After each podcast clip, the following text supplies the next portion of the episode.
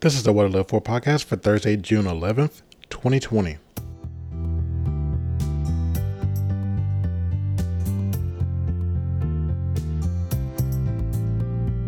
Hello and welcome back to another episode of the What I Live For podcast. And today I'm talking to my friend Chelsea. You can find Chelsea on Instagram at Chelchip.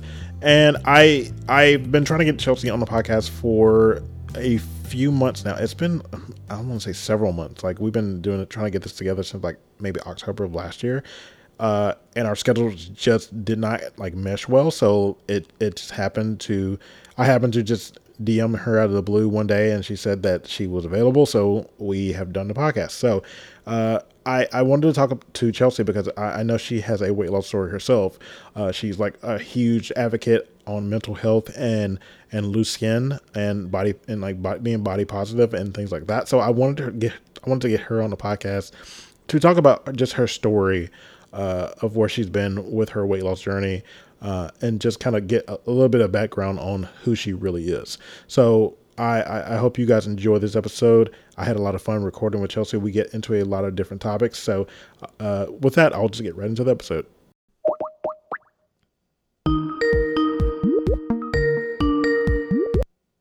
Hello. Hello. How are you? I'm good. How are you? I'm good. Welcome to the podcast. Thank you. I know. We, it's about time. I mean, we've only been talking about it for like a year. Well, I, well, I know, I, and I just thought about that today uh, when when I asked you what we're still on for today. I was like, we've been trying to do this for a while now. It's been a couple times. We're like, we still on? Oh no, no, no, it doesn't work out anymore. like, I'm running a bit late. I'm sorry. I swear it's happening. no, you're good. You're good. So, so how are you doing today? You know, pretty well, con- considering. the weekend was a different story, but I figured out that that was because of the caffeine caffeine withdrawal that I didn't know I was going through. But oh, oh no, I saw your story about how uh, they got switched to decaf and you didn't realize it. Had no idea, and the whole weekend we're like, we're so tired, and we all both had headaches, and we're like, what is happening? Like, what's wrong? And my like, I was so emotional too. And then it all clicked this morning when I looked at it. I'm like, yeah, we've been drinking this coffee for like four or five days now. well, well, hopefully that got that got um that got fixed. Oh yes, there was coffee in the groceries that came home today. oh man, yeah, ca- like caffeine withdrawal is is no joke. I I did that before. I did it for like I think Nikki had this this whole challenge that she did where she wanted to re I think what did she call it? She she was trying to like readjust her ad- adrenal glands, and so I think I kind of remember this. And so bit. we both she she decided to do it, and I said, "Oh, I'll do it with you." And then I ended up doing it for like a straight month, and I think she stopped not too long after I did. So yeah, it's just like oh oh.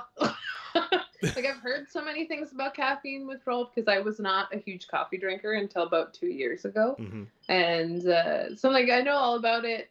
I've never really went through it because I just started drinking coffee. This was the first real time that it happened, and I'm like, I get it. I get it now. My body lives for caffeine. It's fine. yeah. That's it's no joke. Like to, to get yourself off caffeine, it's no joke because that Mm-mm. that whole withdrawal is no it's no fun. No, I'm like we were like it was, it was so draining, and I, I remember sitting there on Saturday night, and Rich and I looking at each other like, why are we so tired? Meanwhile, my brain's like, what the hell, man? like what did what did you do? What did you do? Oh. How are you?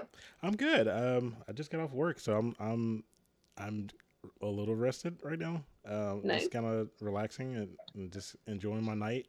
Uh, I just re- I, I just got an email from my gym saying they're reopening in like a week and a half, so that should be fun. Great.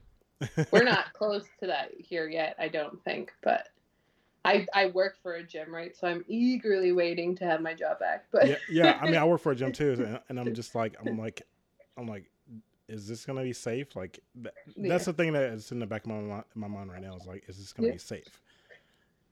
Well, in in uh, in Ontario here, they're Um, they're pretty locked down still, but they're starting to like release that they're open to in the next little bit, getting ready to reopen and start doing things. Yeah. And um, I think that once uh, America comes back with the numbers of you guys reopening, uh, like that might impact where we go as well. But who knows? Only time will tell. We'll see what happens. This but hopefully everyone stays as safe as possible, right? Like, yeah. Yeah, this it's this complicated whole, situation. Period. Yeah, but. this whole situation is like the weirdest thing. Like when we're older and we're like in our in like 60s, 70s, and eighties, we're like, you remember that time when we went through all this coronavirus stuff and like, yep. yeah, it's gonna be weird.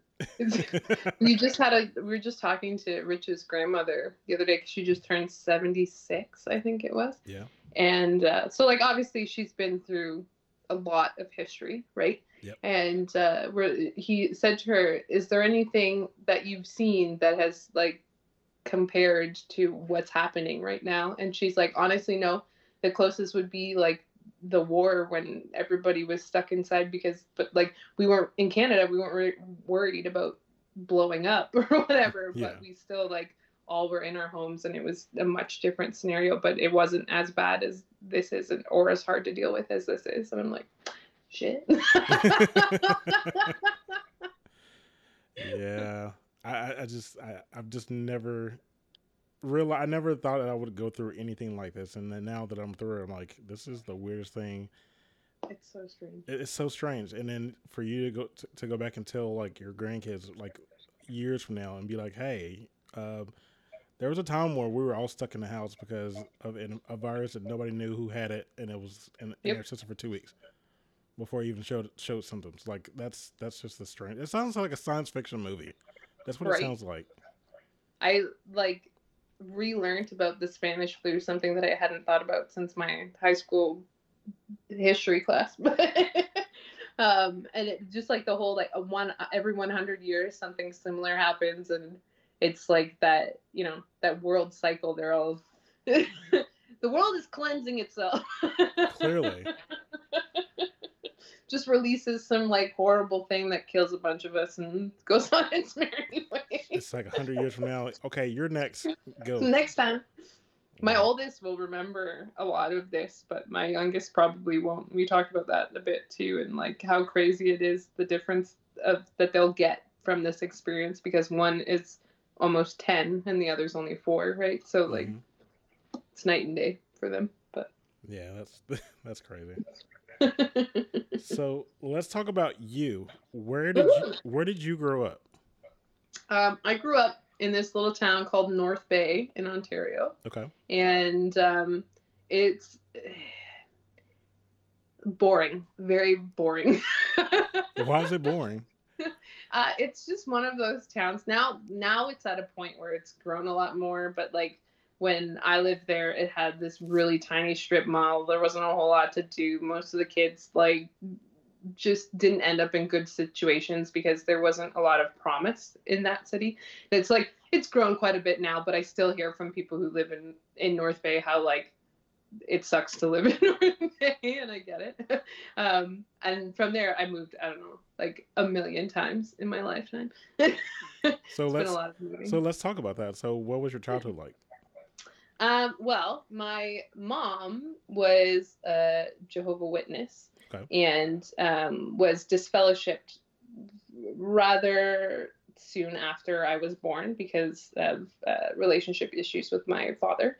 And they were breaking up, and the church didn't want them to break up. So essentially, she got banished from the family, from everybody. Um, hmm. And me and her went she went to working multiple jobs and going to school. We lived in a car for a bit. Like it was it was a pretty rough situation because in, in those circumstances like they the family won't even talk to you. They have nothing to do with you. You are out. You are not part of the family whatsoever. So there was no one she could turn to. So we did. We lived in like really crappy apartments and cars and whatever hopped around there's i remember a lot of like sharing a bedroom with my mom growing up things like that because we we didn't have money. We had food stamps and i ate old cereal and like definitely taught me what poverty is right? Like it, it gives you a different take on life. But um now she like makes a boatload of money. She has a great job. They have a great life, and it's like completely night and day for me and my brother, who is ten years younger than me and is with her second husband type deal. Okay. Um, but you know, it wasn't like the greatest of childhoods, but it wasn't a horrible one either. I had a lot of great memories with you know family and stuff like that, and um, like yeah. it's, it's your younger brother's the only brother you have. Uh, no, not technically. Um, I don't have a great relationship with my dad, uh, and uh, he has his own kid. So. I have technically have two half brothers and a stepsister, but I never see that okay. side of the thing. So, what was school like for you? Were you an academic, or were you like into sports? Which, which... Uh, I was. I hated anything athletic, uh, like with a passion. And it's and it's funny though because you, you you do climbing now, so it's like yeah, it's it's crazy to to think that. Honestly, it's all because I had to find something that I actually found a little bit of interest in. I remember like hopping a million different athletic things as a kid and not sticking to any of them, not liking any of them. Um, the biggest thing I stuck to was figure skating, and that lasted like I don't know six, seven years, something like that. And I competed in it in the works, but then one day I just woke up and was like, I don't actually really like this. I just like tolerate it. so I stopped doing that. Um, what what got you into figure skating? Uh, I wanted to play hockey. Okay. but I didn't really know how to skate. So the first step was figuring out how to skate, and then I just kind of got comfortable in figure skating. hey, progressions. Uh, I, I, know, right? Um, but th- that like it attributed a lot to my older years and like hating the gym because I just nothing physical was entertaining to me. It was just work that I didn't want to do, I guess. Yeah. Um, until I found climbing, which is like involves so much of your brain and calculating the moves before you even get onto the wall and it's just like completely different experience that I never thought I would ever find but now that I wish I found when I was much younger obviously um but for like academic wise I wasn't like super bright but I was decent at things like science and English yeah um and then uh arts and music was like my my big thing that I stuck in for sure. Were you? Did you play Drama. an instrument, or did you? Or were, or you like? Did you sing, or which one did you do? I played many instruments. I um. As, as, originally... a, as, a, as a fellow band geek, I want to hear this because I, right. I I played I played in band as well. All right. So when I originally got into music, I played the flute. Okay. That was my like introductory instrument. Um, from there, I learned the bassoon. I taught myself piano. I played guitar, I played bass guitar. I just kind of like whatever it was, I picked it up. Now I can't read music to save my life. that that is funny because I I started playing my bass guitar again. I'm like I cannot like I can still read music for the most part, but like I'm just like this is like foreign language to me still. Like, right. And it's been I can't remember the last time I played music. I want to say like like late, I mean early twenties, and that's yeah. So it's was, been a uh, while. Mine's probably about a good like ten to fifteen years ago yeah. that I last played anything, and that would be guitar for sure. Yeah. So what what were you like in high school? Were you very social, or were you just kind of to yourself? Super introverted, very shy. Other than the drama, which I was like super into drama, so I'd jump on stage like it was nobody's business. But then it came to like real life interactions with people. I had my small little group of friends, and then nobody. I remember like I would always be that person who knew everybody but was not really friends with anybody or like yeah. overly went out of my way. I just kind of knew who they were. Um, it also partially had to do with the fact that my mom was a teacher, so a lot of them knew me because they knew my mother from through the years of being in their class and what have you. But um, yeah, I was like kind of geeky and weird, and I liked vampires a little bit too much. And I'm laughing because I just thought about like that whole Midnight Sun announcement. Yeah. Oh just... yeah, apparently I don't know. I, Stephenie Meyer, like there was a point where I read her books, but that wasn't my vampire book of choice. I was actually obsessed with uh, this guy named Darren Shan, and um, uh, there was a movie that came out not like years ago, years ago that was based off the story. They did a horrible job, as per usual. Um, yep. But it was a series of book called Cirque du Freak, and there was like 13 books or 15 books, something like that. And I read each one of them every single time a new book came out. I'd reread the entire series.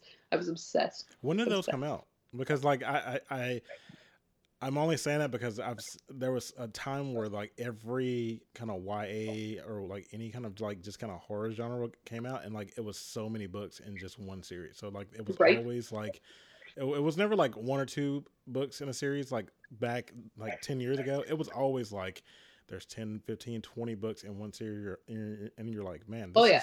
Forever. Kids have no idea nowadays. They only got like four books in their series, dude most series back then had so many books in them.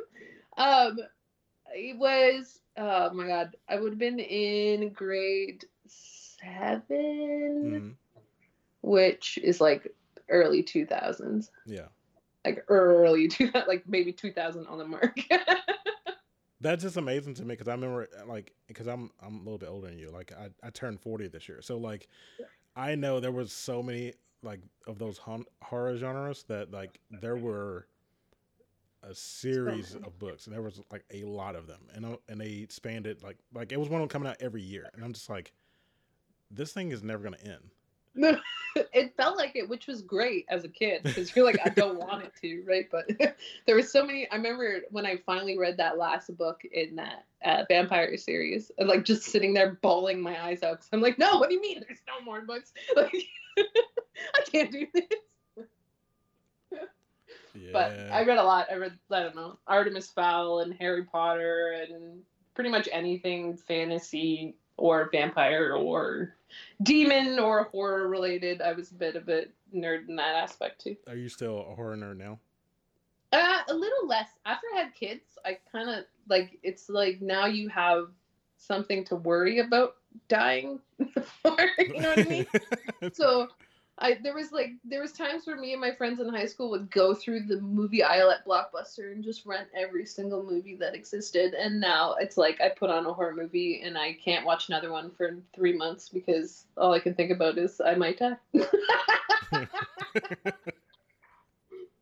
also, the horror movies now aren't that good. Let's just be real. They're, They're pretty garbage now. it was funner when you like make fun of them a little bit. this this is true. There, there's because now it's not about the scare. Now it's just about like how like how we can kill somebody like the easiest way. Oh yeah, or like jump scares. Yeah, that's all they care about is that you're jumping, which I hate that shit. Like don't don't jump out at me. Rich knows this all too well when he tries to scare me every once in a while, and I like turn around and almost punch him in the face because I'm like, no, no, don't do that. oh man. Yeah, I don't want to be anywhere near that no, it's not great. you know, if we ever do make it to a flying pig, just know don't scare Chelsea. Noted. Definitely not going to happen. so what was what was high school like for you? This is like this. I know these these are the years where things kind of take a turn sometimes. Yes. Um, so what was high school like for you? Well, I was I was pretty familiar with bullying entering high school because um, being a child whose mother is a teacher is not the easiest road, especially when you go to the same school as said mother who is teacher. um, so I, I was always kind of used to being picked on a little bit. Yeah. And uh, high school for me was more of a turning point where I became who I was, I guess. Um, I where I had a really great, solid group of friends and felt a lot better about things. Like I was still being teased for this, that, and whatever, but um, it was night and day from being in school with my mother teacher. Um, and then uh, it also was a point where like you know you get your first real steady relationship and you pack on some weight and you you start to see the world in a different light because it's not so like innocent child anymore. And so you know it's a, it was that typical up down everywhere losing friends gaining friends. Yeah. Yeah. I wasn't super special for high school that's for sure. So what was so what was life for you after high school? Like what did you what did you end up doing after that after that, I went to college for the first time. Okay. And that aspect, I wanted to get as far away from home as possible. So I took a, a, acceptance to a college program where I would have to live in a residence building and like night and day. No longer wanted to be a child. And within five minutes, hated it because responsibilities. Uh, Uh, and then I started to really dislike the program I was in, which was an arts program. I went for photography. Okay. And um, by the end of the year, I was out of that program. I was done that school. I didn't know what I wanted to do in life. Everything was up in the air. And then I met a guy who got me pregnant, and I gained a bunch of weight. And uh, it was a very toxic relationship, so it didn't end up going anywhere type deal and uh, I really beat myself up and started to develop really bad outlooks on life, really bad habits. Just kind of broke down from there, type deal. Um, and then eventually met my husband, went back to school, and uh, continued on with life. yeah, I, I I just remember, and you were talking about like that first that first time you go to college, and like you just feel like you don't fit in and so I, I, I had that same kind of issue that you did, like where you went to this school and like you were like, this doesn't work for me. Yeah. And so I think I went like the first year and I was like, okay, I'm out. Like I can't. This this is. I remember like halfway through this, or, uh, the first night was the most memorable when I just like sat in my residence room and cried my eyes out on like, yeah. um, because it was like a shock. Like all of a sudden I was like, wait a minute, I'm actually alone. like. I don't I don't know what to do, right? And um, then halfway through the semester, I started noting that one, I really didn't like the people who were in my program because they were all stuck up art people. And two, that I wasn't as into the program as I thought I would be because I was 17 years old walking into, uh, like, I'm all of a sudden an adult when in reality at 17 you're still like a kid. Like, oh, yeah. you have no idea what's going on in life. But in your mind, you're like, yep, I'm an adult. I know what I'm doing, right? And uh, halfway through the semester, I was like, I, I don't want to be here. I made a rash choice by picking this program. I don't super love it. It was just like, I like to take pictures, so here I am. And uh, I ended up, after that point, just like completely giving up and just throwing my hands and be like, no, I don't want to do this anymore. Yeah.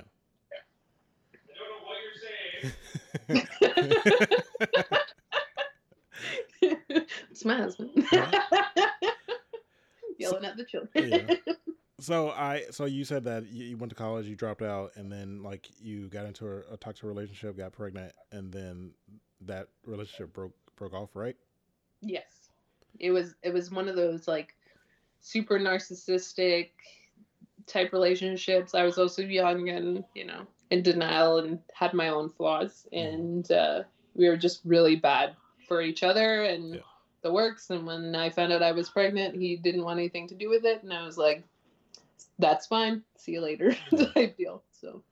And is that is that the first time when you had a, a issue with weight after you became pregnant, or is that? Um, in college, I I did gain some weight. I remember pre-pregnancy, I was pretty close to 200 t- pounds. Like I wasn't thin, but I wasn't overweight. Overweight. Mm-hmm. Um, and then it was with the pregnancy that I packed on. I gained somewhere between like 60 and 90 pounds probably throughout the pregnancy. Yeah. So that's that was really where I hit my my high peak. And you never had a like a weight problem before that, or that's just when it just really started was around college. Um, well, I like I was always kind of chunky. I was never a skinny kid, mm-hmm. especially because mm-hmm. I wasn't super active. Because I again hated everything active. um, and my like my mom was overweight. She had weight loss surgery when I was in my teenage years. Like it's it's definitely something that was in my family and continued to be in my family. Was we did not eat the greatest because we all were a bit on the heavier side, but it was it was never something that I truly thought about very often, but I do have like memories of a kid thinking, you know, look at me, I'm fat when I was like, I don't know, 13, 10, like looking back at myself like, oh, I was so skinny when I was a kid. Meanwhile, I was like, I'm, i was 10, right? Like, so like, uh, so like after you had your first kid, like, how was life for you after that? Like, oh, horrible. I had horrible. the worst depression, the worst postpartum. I was a wreck. I, having left a very bad relationship, also spiked and really turned my anxious personality into full blown anxiety and panic attacks. Yeah.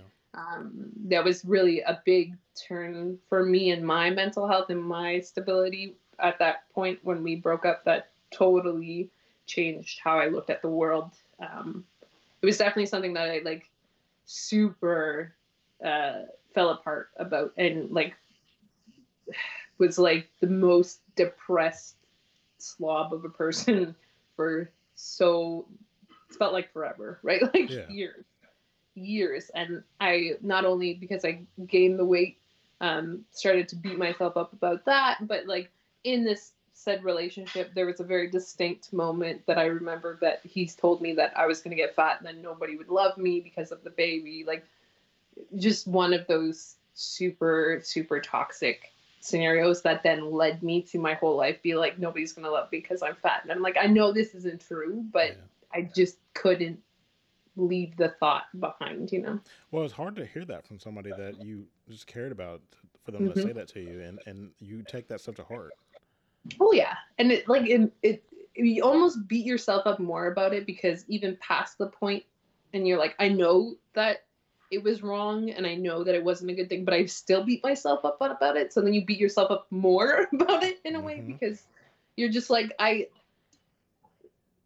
I shouldn't let this beat me up, but it does. So yeah. then it starts a whole different cycle, right? Yeah. But. So how did you how did you get yourself out of that that that depression and that like all that stuff? How did you get yourself out of that? Like it took a long, long time. Yeah, um, I, I, only asked that because I know that you are very, very mm-hmm. much an advocate for mental health. Oh yeah, and, and super that, open about it. You're not crossing any boundaries. Don't worry, I'm not yeah. like shying away or anything. No, um, no. no it, it took a really long time. I distinctly remember for a long, like this, this one moment, waking up and thinking like, I just, I don't want to live like this anymore. Yeah. Um, and it was pretty close to the point where I started to actually start to lose weight too. It was around that same point in time where I stopped looking at myself in a woe is me matter and started looking at myself in a okay, what's next, right? Yeah. yeah. And um, I just started to try and think as positive as possible. So I would catch myself anytime I would say something negative to myself. I would catch it and I would re-say it. And I still do this to this day when I'm feeling really anxious or really depressed. If I hear myself saying like, you're so dumb or, you know, some stupid comment that you're making to yourself in your brain, I'll I'll literally say out loud like, you are a smart person. Yeah. You know what you're doing. Like I talk myself through it.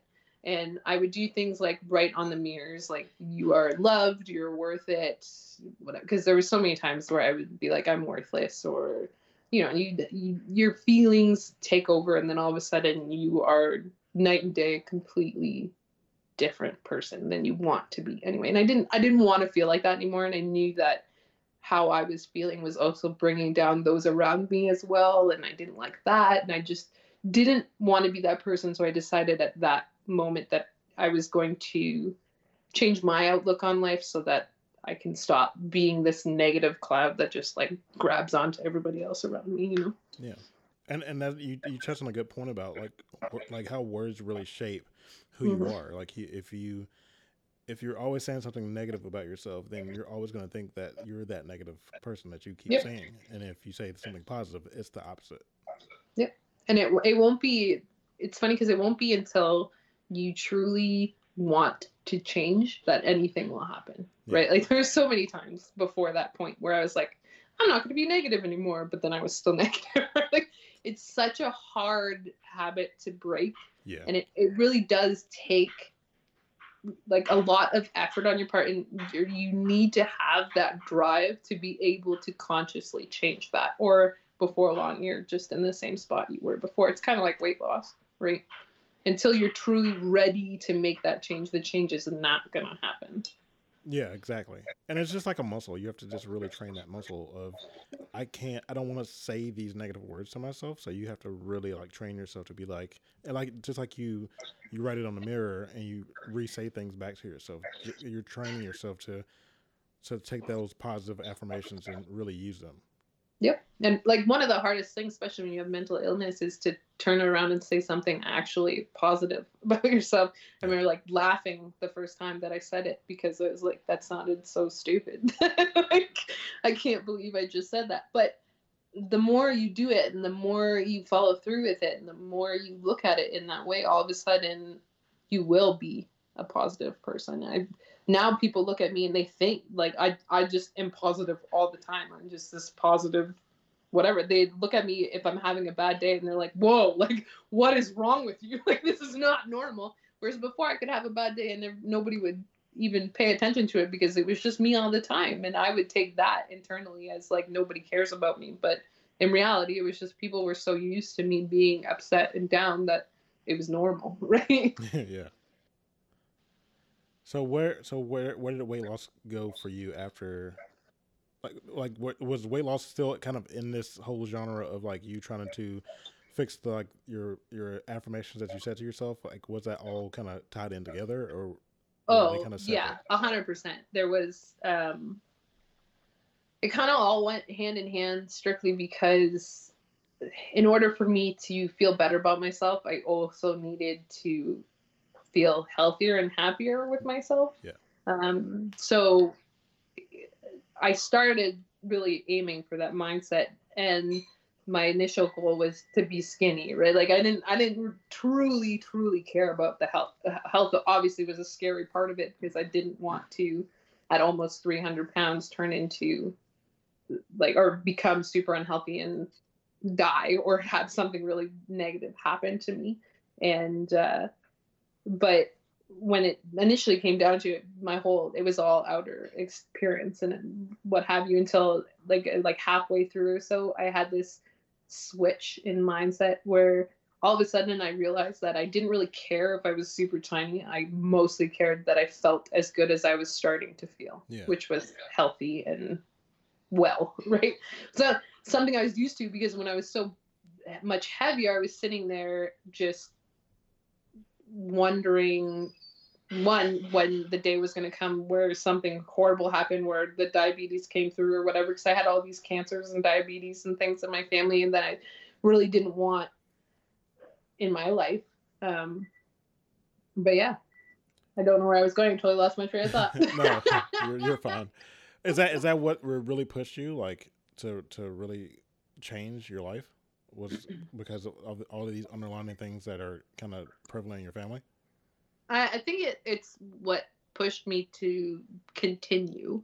Okay. I, at the at the beginning, it was hundred percent mostly just because I wanted my outer appearance to look the way that I'd always dreamed it of looking. But when I started to feel healthy and stopped feeling so much like joint pain and stopped having an upset stomach all the time and stopped being so sick and catching every cold. And when I stopped doing all these things and I started feeling healthy and actually feeling healthy it was like oh like never mind. I don't really care what I look I just want to be this feeling forever. Like, yeah. I, I don't want to go back to constantly having bathroom problems and stomach issues and because it was it was something that i lived with constantly that only ever the doctors would tell me must be IBS. Like, what else possibly could you be having these stomach issues for? But when I switched my food, that all went away. So, what was the highest weight that you that you actually got up to? The highest I saw was 270, but I imagine it was a little bit more than that because that was around the time that I stopped weighing myself. Yeah. And so, what did you do uh, initially just to lose weight? Like, what did you did you just focus on diet first, or did you? Yes. Okay. That that was huge for me because I had went through many diets previously to this, where after like whatever trying to lose the baby weight, I didn't start losing baby weight till my oldest was six, right?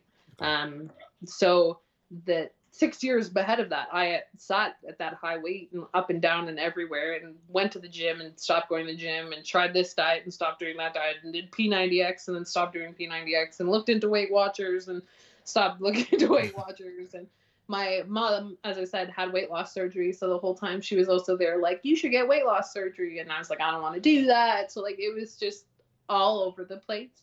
And uh, I wanted when I was truly ready and truly made the change, I wanted to do something that I actually liked eating.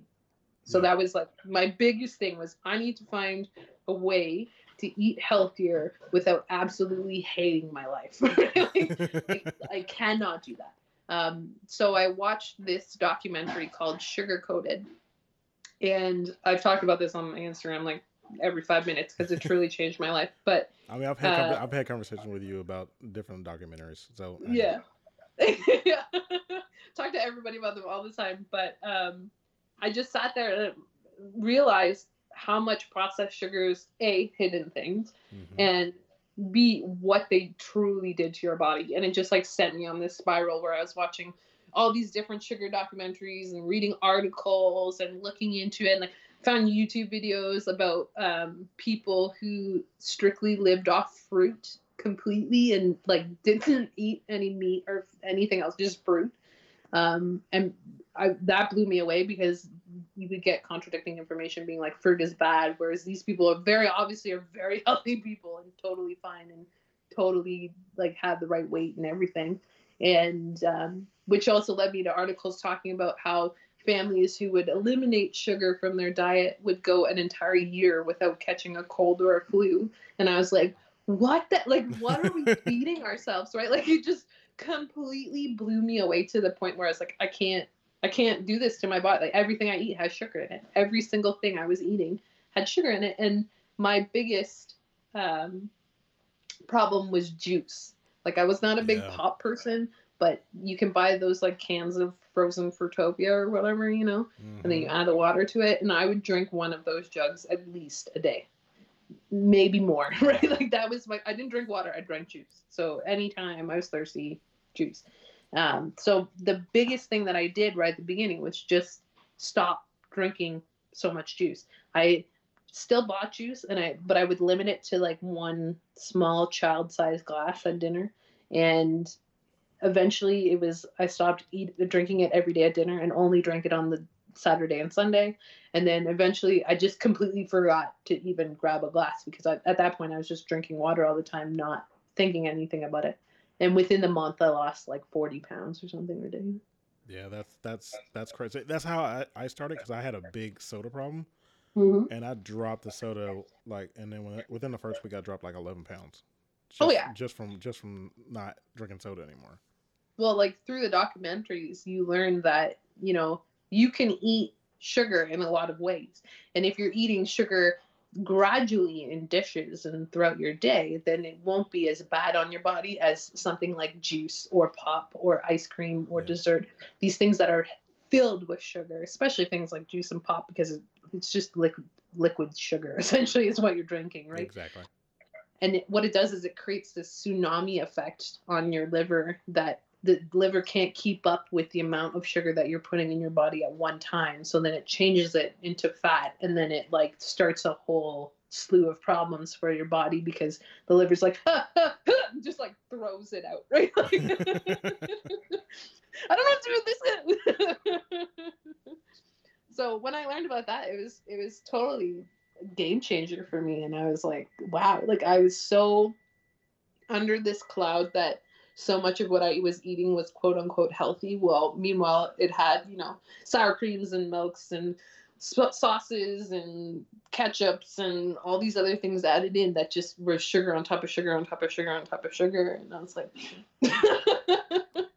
no, it's, it's true because I, I was talking to Nikki at one point. We were talking about how there's sugar in, was it Nikki? It was either Nikki or it was, it was Amy and I was talking about how it was sugar and everything because I like actually went to the store, um, just just a regular grocery store run, and I just wanted to see what how what what was what sugar was in everything. Like like I wanted to see like how much sugar was in everything I was picking up, and about three fourths of the things that I usually would have picked up had some form of sugar in it. Yep, and it's crazy because you know and your body does it processes it so much differently. A processed sugar than it does a natural sugar like an apple or watermelon or whatever. Mm-hmm. and it always gets me when people come up to me and tell me that fruit is bad for them but no. that's, that's a not, different story.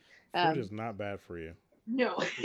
Like but and it's definitely not the thing that you need to be scared of that's for sure. Um but it just it just blows my mind. So when I started doing that after I cut the juice out, then I started trying to uh, stay away from the middle aisles of the grocery store as much as possible. Mm-hmm. So we would do a lot of our most of our shopping, like at least ninety percent of it, on the outside in the produce and the meat and the dairy and the frozen. Right, like that was kind of our go to and then we yep. cut like grab a couple beans from the inside. But when i started eliminating all the packaged food from my life then the weight just continued to get shaved off and shaved off and shaved off because all these little sugars that were in my diet before were now completely gone.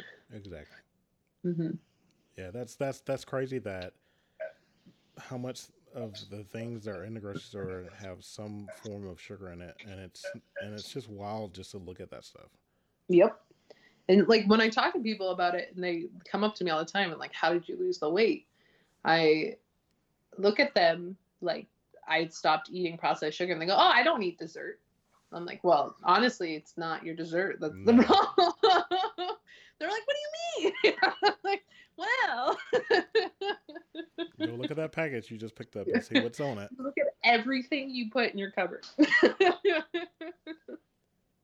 and it's just amazing how much stuff has has that stuff, and it's and it's not about just stuff that has just sugar; it's the stuff that has added sugar in it. I think that's the biggest thing. Mm-hmm.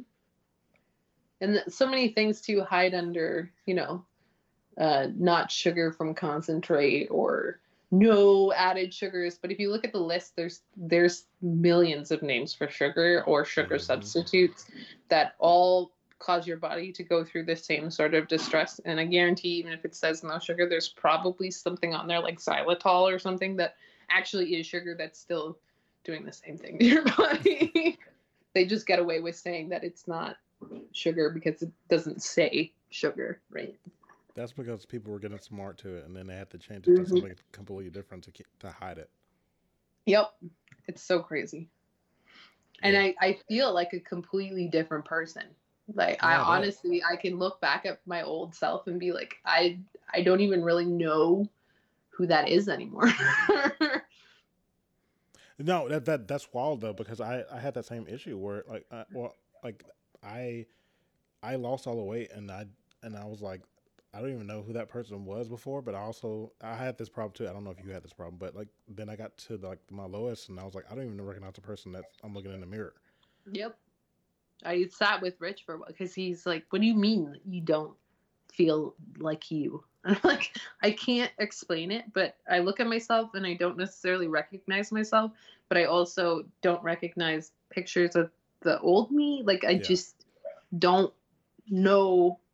Like I know who I am, but I don't know at the same time. And it sounds silly, but like no, it's I mean it's a big it's a big shift from this person who like didn't really care about what they ate, they just ate whatever they wanted to this new person who is a little bit more healthier about their their choices, but you're also like I don't even know who this person is. So it's mm-hmm. kind of like you lose your identity from the person that you used to be to the person you are now and and you just it, it sometimes it's hard to really figure out who you are in the present. Yep. Especially and like now now it's yeah, and now it's been a couple years where I've been a lower me that I'm starting to truly feel like me, but I still look back at those old pictures and go like, I don't even remember that. like I, I do, but I don't at the same point because it's almost like my mind was just like, forget that happened. So let's talk about let's and I know you're like a huge advocate about loose skin. So let's let's talk about that. Like when did you decide to like really push like this whole being an advocate for loose skin and well, loving skin you're in? As I um said earlier, there there was a point right where my where my mindset shifted from being skinny to being healthy. Yeah. And that was probably around the same time that I posted my first picture on Instagram of my loose skin. Mm-hmm. Uh, and I, uh, leading up to that, I wanted, like, there was weeks before that po- point where I'm like, I want to post a loose skin picture. And I was like, I don't know if I want to post this. I, this, like, uh, I had this, all this reserved feeling that this skin was this disgusting part of me that showed this part of me that I didn't like that showed my weakness. And i would sit there and be really upset about it. And i would look in the mirror and be like i'm never going to look small right? Like the skin is going to stop me from looking the way in my mind is perfectly pictured as this skinny person who i once upon a time was or whatever. Like it, it was totally throwing me for a loop. And the one day i stood there with the post and the picture that I was going to post on my phone and like ready to go. And I just stood in the mirror and stared at myself and looked at this picture and then I was like, what what am I waiting for? Like why am I holding this back? Why am I not talking I talk about everything else. Why am I not talking about this? Why do I feel shame about it? And then I totally completely threw out the post that I made and made a completely different post because all of a sudden I was like, no, like why do I even look at this skin like it's a problem? I shouldn't be looking at this skin like it's a problem. It's a reminder of how much strength and how much determination I've had to get to this point. Right? Like exactly. it's not hard or it's not easy, is what I was trying. It's not easy to get here. And now that I'm here, like, why am I looking at this like it's a bad thing. I shouldn't be looking at this like it's a bad thing. But I also make it very well known that you know it's not a bad thing and it's also not a bad thing to want to get it removed. Yeah. Right? Like one day when I have enough money and I'm for sure done having kids, I might get it removed. And that would be my choice, just like it'd be anyone else's choice to do that. And if that's what truly is going to make me happy, then that's what truly is going to make me happy. Now, am I unhappy in the body that I'm in? No. But if that's a way that I want to go, then that just ends up being a way that I want to go. Partially because I don't want to clap without my hands while I'm running, but yeah, you know. no, I mean I know, I know for a fact. Like it, it's because I because I, I, think when I got down to my lowest, I I got, I had like a lot of loose skin, but I wasn't gonna be like, oh, I need to go, I need to get a get the surgery. Like I didn't really want to get the surgery. Yep. And I, I remember I lost my weight around the same time that like obese Beast lost his, like or, yep. or, just around that same time. So like I remember like him talking about how he didn't want to get his done, just because he said he didn't need it done, and I and I felt the same way that he that he felt like I didn't need to have it done, unless it was something like medical that was really bugging me. And oh, so oh yeah, just, and that's how I feel about it too, right? It's like I don't have a desired need. It doesn't create super amounts of pain for me, and some people it does create yeah. a lot of pain for them. So, like hundred percent, go get it removed. If it's like, don't live with that just because. But uh, you know, I'm in a point financially where one, I can't really afford to get it cut off. Yeah. Uh, and two, it it doesn't bother me. Like it maybe there's some days where, you know, it messes with my mind a little bit and triggers my body dysmorphia and makes me look at myself like I'm a bigger version than who I am, but in reality like it's just there and I'm a little bit of a chicken shit when it comes to surgery. So I mean, you really got to think about it. You're, you're going to be down for weeks, like right. I watched my mom go through it too because she had her skin removed when she had her weight loss surgery, and like she couldn't do anything for a long time. I'm like, I don't want to do that pain. So like, you, had a, you, had a, case study. You were like, all right, all right, I've seen it. I don't know if I. I, I watched her and her arms and her stomach all wrapped up in her tubes, and I'm like, I don't know if I want to do that. no, I, I, I totally understand that because like it's it, it it'll completely like, if you're that kind of person that doesn't like to be like just kind of down for the count, like it's it's yeah. a lot to. Mm-hmm not only mentally but physically like have to deal with like rebuilding yourself and it's it's just a lot to put on one person especially oh, if you're yeah. not ready for it oh yeah uh, i would feel bad i would be uh, something that i would have to have a very big discussion with even my husband about right? Because he would end up taking on a lot of the brunt of the work and with us having relatively young kids like if i was to walk and go do it right now like just not feasible. It just doesn't make sense for me to do that right now so. Yeah. But you know i might change my mind in 10 years and if i do i do then that's what it is. So um, i'm not going to hold it against anybody for wanting to or wanting not to. It's completely up to you and what you need in your current moment what's important to you so. Yeah. Just embrace it for what it is until you get to a point where you either remove it or forget about it. Exactly. So let's talk about the podcast and the blog. So yeah. where did those two come from? The podcast was all Daryl's fault. the podcast is always this podcast is because of Daryl. So it's always Daryl's fault. uh, uh, that was I remember I came across Daryl's page because he did a podcast with uh, Losing It for Health Stacy. Yep. And um, me and Stacy at the time, I had been following her. This was pre when she opened up her account to public and got like stupid famous. Um, because I remember her putting a poll out being like, should I open it to public? And I voted yes, and I, I remember all of that. but she then went on the podcast with Daryl, and then I found Daryl, and then I reached out to Daryl because I was like, hey, like you seem kind of cool, and blah blah. And this was when I was more, um, like I'd lost a bit of weight, but it wasn't like my complete lowest weight or anything like that at that point. Um, and I reached out to Daryl and we did a podcast together. And by the end of the podcast, he's like, "You need to do your own podcast." And I was like, "Nah, nah." and then we that's did like a that's more. that's a selling point. That's how he gets you. yeah. He's like, "Hey, you've been on my podcast. Now you can do it. It's your turn." Tag you're it. Uh-huh. So then I did a couple more, and then eventually it was just like, "Nah, I'm opening this podcast because I want to get more of my words out than that tiny little caption on Instagram. Mm-hmm. And then um and then I just found myself like I don't have a hell of a lot of time for the podcast, so kind of like disappeared a little bit and yep. then I was just like writing these essentially blog posts on my captions. So I was like I need to make this into a spot where I can put more of my words out there. So the blog came back. And now the podcast coming back because now me and Daryl are doing Fucking Friday. So which, is, which is great. I heard the first episode and it was great. thank you, thank you. You two have the, you two have the greatest chemistry as a podcasting duo.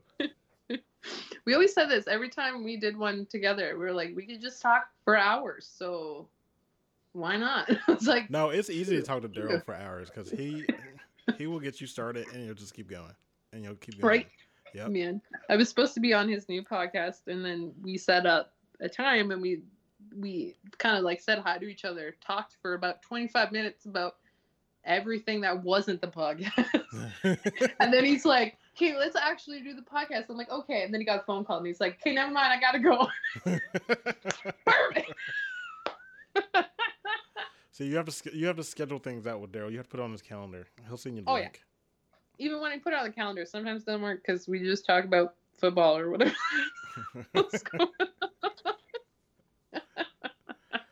What's going on? Oh, that sounds like you. but yeah, the blog is really it's something that I'm super passionate about because um, I've always loved to write. I've written a couple books, but I've never um, published them. But I do plan on doing it one day.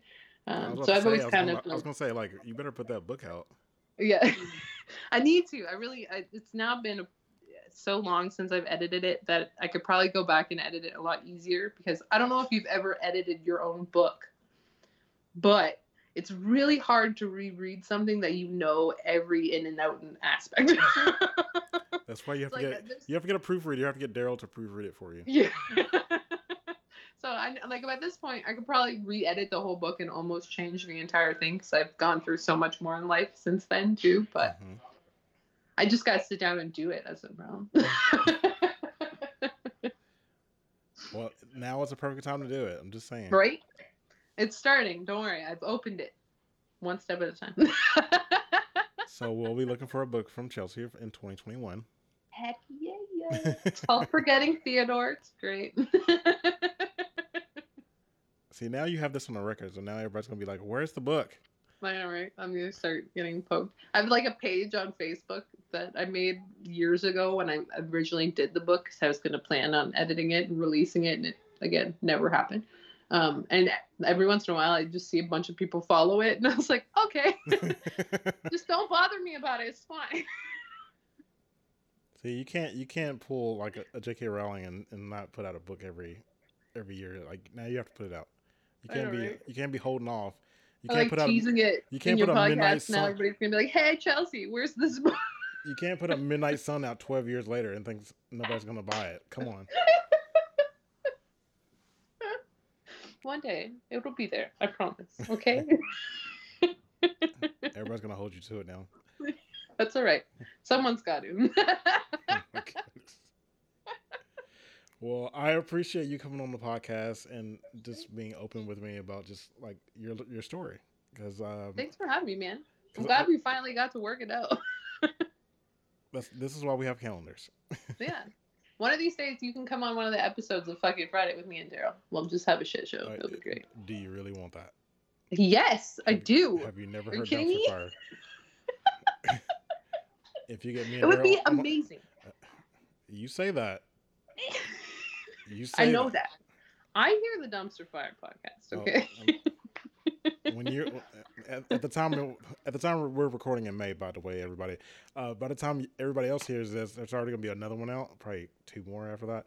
Uh, yeah, that's gonna be interesting because we have a few more planned, so that's gonna be fun. Yes.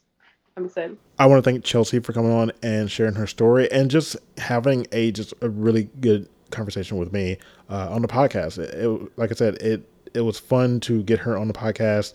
Uh, like we've been trying to get this uh, together for a while, and it's just, it was just really nice to finally get to really have this huge and thorough and very like open and honest conversation about just who she is and what she's been through in her life.